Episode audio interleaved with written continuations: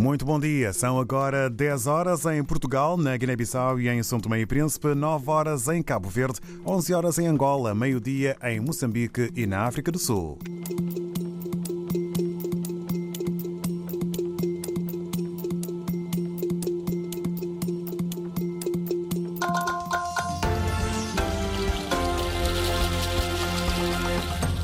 Vamos aos temas para este noticiário. São Tomé e Príncipe bate recorde de entrada de turistas em 2023. Deslocados internos em Moçambique queixam-se do preço especulativo dos transportes. Ataques sangrentos concertados ao longo do fim de semana no Burkina Faso. Vamos ao desenvolvimento. Notícias com João Pereira da Silva.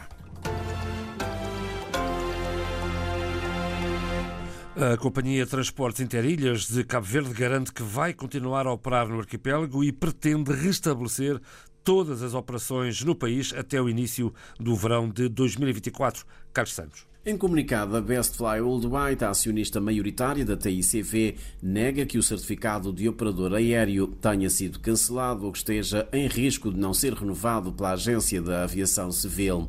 A administração da única empresa que assegura voos entre as ilhas desmente também que o certificado de operador aéreo da TICV caduque no fim de março deste ano. Pelo contrário, diz a nota, a renovação do documento está prevista para julho deste ano. A Bestfly informa que está a reajustar a sua estratégia em Cabo Verde, implementando mudanças estruturais nos domínios de gestão e técnico que permitam suprimir os constrangimentos verificados até este momento. A companhia promete continuar a fazer investimentos na sua operação em Cabo Verde que terão reflexos a curto prazo. No comunicado, a TICV Bestfly informa que os bilhetes de viagem para programação de verão e ATA 2024 já se encontram disponíveis. A empresa sublinha que está a trabalhar para responder à procura e assegurar o número de voos necessários. Entretanto, segundo a agência cabo-verdiana de notícias, já se encontra em Cabo Verde um ATR 70-600 da Air Senegal que irá operar voos domésticos sob a responsabilidade da TACV. A aeronave já está autorizada pela Agência da Aviação Civil para operar até o mês de maio apenas para os itinerários Praia, Sal, São Vicente e Boa Vista. Entretanto, como aqui ouvimos, a Infopress avança que já se encontra em Cabo Verde um ATR da Air Senegal para operar os voos domésticos da responsabilidade da TICV. A aeronave está autorizada a voar apenas para os itinerários Praia, Sal, São Vicente e Boa Vista. A atualização dos cadernos eleitorais na Guiné-Bissau, com vista às legislativas antecipadas, vai decorrer entre 25 de março e 25 de maio deste ano. Jornalista Fátima Camará. Mesmo assim, Marciano Silva Barbeiro reconhece o empenho do Gabinete Técnico de Apoio ao Processo Eleitoral para assegurar a parte técnica. Estando o Gabinete Técnico de Apoio ao Processo Eleitoral, GETAP, a trabalhar dia e noite, quero anunciar que o processo de atualização do recenseamento eleitoral no terreno vai decorrer na Guiné-Bissau de 25 de março a 25 de maio, ou seja, 60 dias, e na diáspora de 25 de abril a 25 de junho, também 60 dias. Durante este período, os brigadistas vão cadastrar ou atualizar os dados dos eleitores que movimentaram de uma zona para outra aqueles que completaram ou vão completar 18 anos até a data do fim do processo, tanto a nível nacional como na diáspora, África e Europa, aqueles que perderam seus cartões. O ministro da Administração Territorial e do Poder Local reitera igualmente os esforços do governo na implementação efetiva desse processo pois, segundo Marciano Silva Barbeiro, a realização de eleições legislativas antecipadas é uma das prioridades do governo.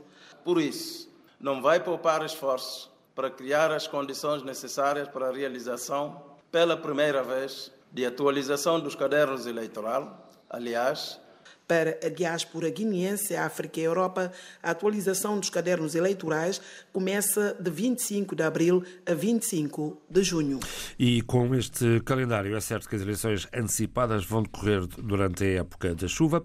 O processo vai custar aos cofres do Estado cerca de 3,8 milhões de euros. A Associação dos Transportadores Rodoviários de Nampula promete penalizar os transportadores que pratiquem preços especulativos. A decisão surge na sequência de denúncias de deslocados internos. Orfeu de Lisboa.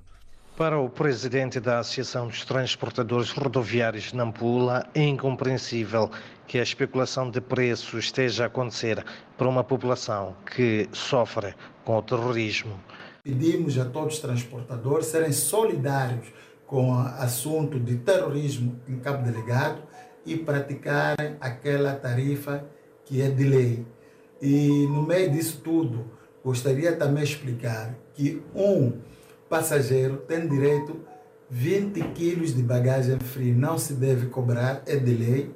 Face à situação, Luís Vasconcelos avisa que medidas serão tomadas nos casos em que se comprova a especulação da tarifa de viagem entre Cabo Delgado e Nampula. Esse transportador é aplicado-lhe uma multa e pode até ter a sua licença cassada.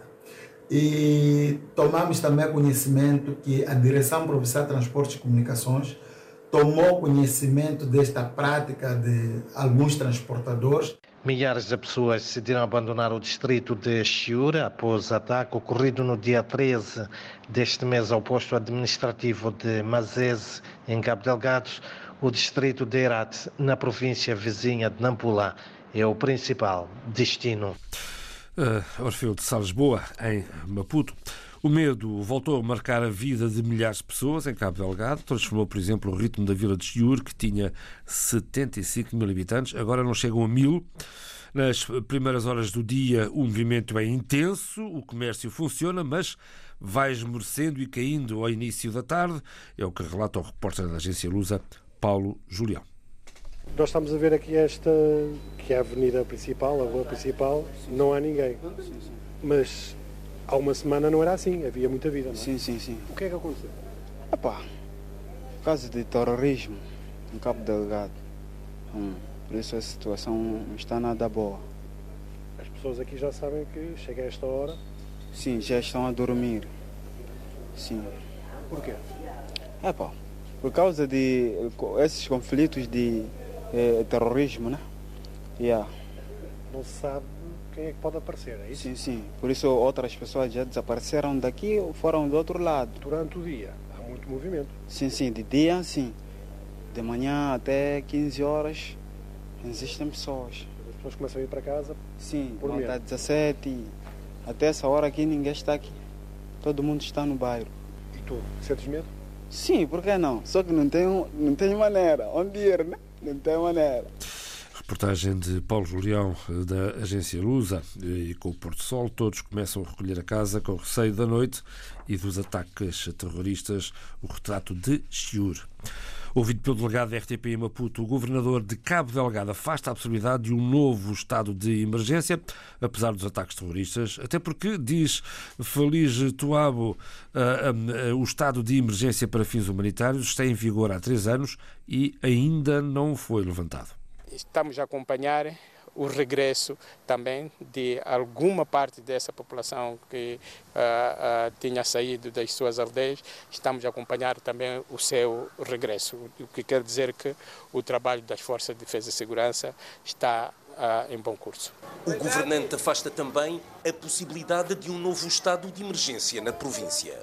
Esse estado para a solidariedade já foi acionado pela província há, há, há, mais de três anos atrás e que não, ainda não foi levantado. É mesmo uh, dizer vamos nos juntar mais uma vez para apoiarmos a, a, nossa população e continuar a ter a esperança de que melhores dias estão a chegar.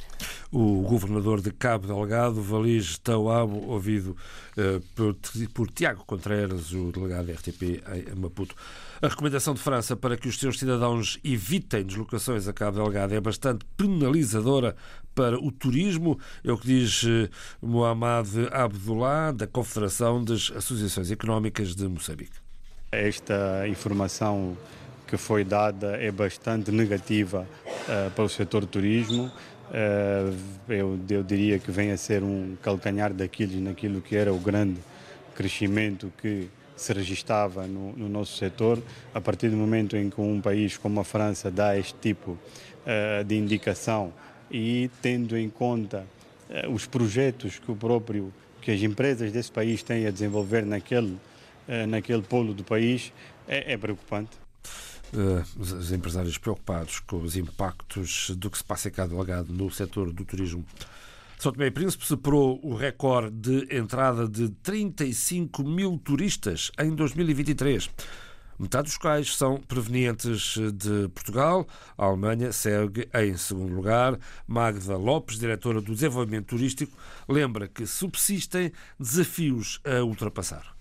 É verdade que nós ainda temos alguma dificuldade uh, em serviços. É verdade que nós não dispomos uh, da de ofertas necessárias para que o turista realmente no nosso território possa consumir e dessa forma, quanto maior o consumo, maior é a receita. Mais de 35 mil turistas visitaram São Tomé e Príncipe em 2023, o maior número de sempre. Vários ataques concertados no Burkina Faso provocaram dezenas de mortos uh, ao longo do fim de semana. João Costa Dias, com a síntese do que está a passar no Burkina. Ataques coordenados a diversas posições do exército em todo o território do Burkina Faso.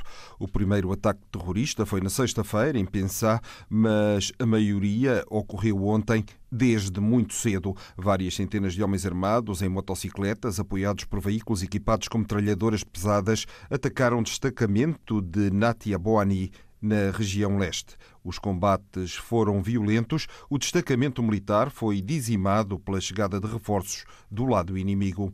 A base do destacamento está agora ocupada por quase mil homens armados. A norte de Congossi, pelo menos mil terroristas atacaram a posição temporária do 16º Batalhão de Intervenção Rápida que se encontrava na área de Yalka.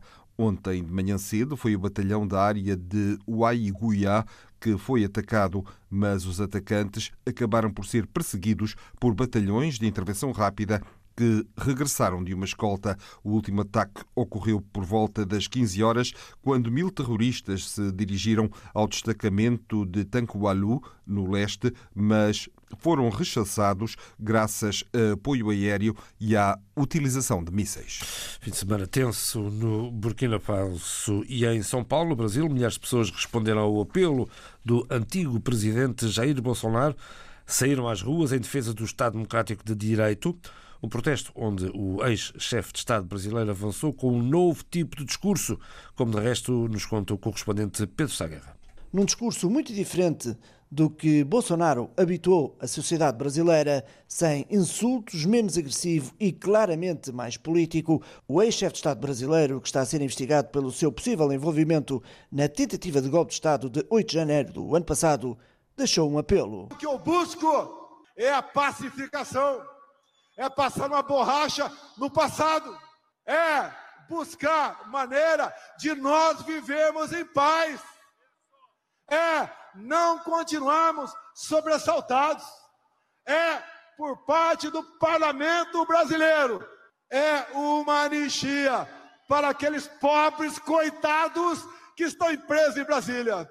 Nós não queremos mais que seus filhos sejam órfãos de pais vivos. E quem, porventura, depredou o patrimônio, que nós não concordamos com isso, que pague. Uma manifestação pintada de verde e amarelo, algumas bandeiras israelitas e nenhuma palavra ou qualquer ataque ao Poder Judicial. Reportagem de Pedro Saguerra, alegada tentativa de golpe de Estado de janeiro do ano passado. O antigo presidente brasileiro está a ser investigado por esses acontecimentos no dia 8 de janeiro, a invasão das sedes dos três poderes em Brasília.